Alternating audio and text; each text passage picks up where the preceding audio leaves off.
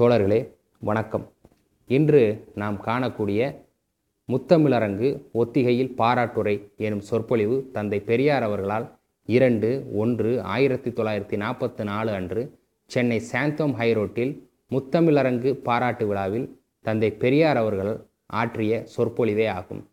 இந்த சொற்பொழிவானது குடியரசு ஏட்டில் 8/1/1947 வெளியாகியுள்ளது.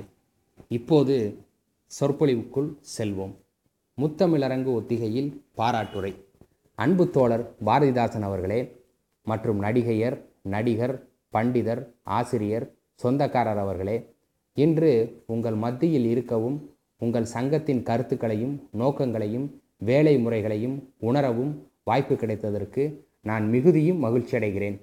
இப்பொழுது பாடப்பட்ட பாட்டுகளும் அவற்றிற்கு நடித்த நடிப்புகளும் எனக்கு மிகுதியும் மகிழ்ச்சியும் திருப்தியும் அளித்தன. இவை எனது நோக்கத்துக்கும் எதிர்பார்த்திருப்பவற்றிற்கும் பொருத்தமானதாக இருக்கின்றன. நீங்கள் செய்திருக்கும் இந்த மாதிரி ஏற்பாடு உண்மை தமிழர்களால் மிகவும் வரவேற்கப்பட வேண்டியதும் ஆதரவளிக்கப்பட வேண்டியதும் ஆகும்.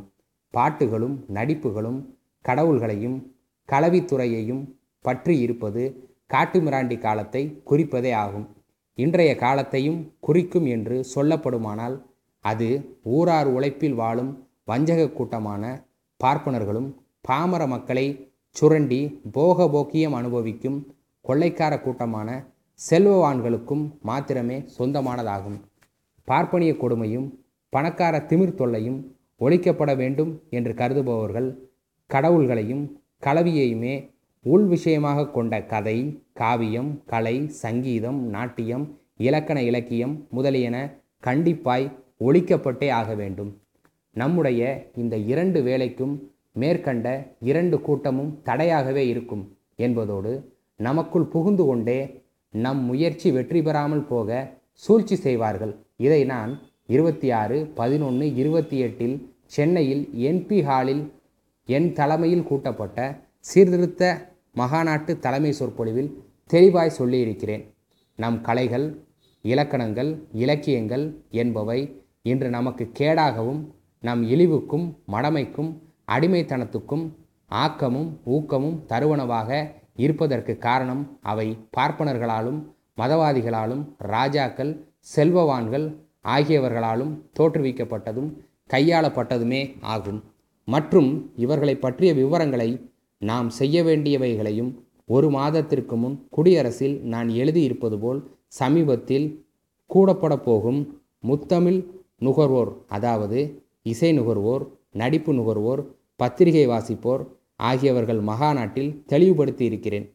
நீங்கள் ஆரம்பித்திருக்கும் இந்த காரியத்திற்கு தமிழனிடத்தில் உண்மை பற்றும் தமிழும் தமிழர்களும் மேன்மையடைய வேண்டும் என்ற உண்மை கவலையும் உள்ள ஒவ்வொரு சுத்தமான தமிழ் மகனும் ஆதரிக்க கடமைப்பட்டவர்கள் ஆவார்கள்.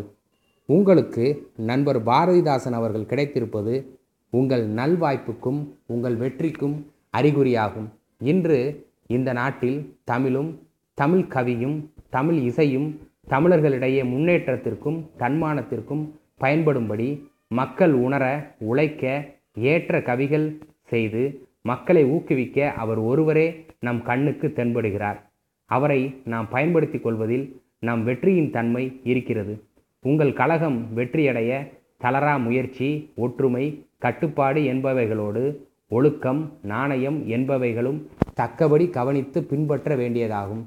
இம்மாதிரி பணிகளுக்கு என்னாலான உதவிகளை செய்ய எப்போதும் காத்திருக்கிறேன். தமிழ்நாட்டு இளைஞர்களும் நாட்டுப்பற்று, மொழிப்பற்று, தன்மானப்பற்று, உண்மையை கொண்ட செல்வவான்களும் உங்களுக்கு உதவ வேண்டியது அவர்களது கடமையாகும். நன்றி, வணக்கம்.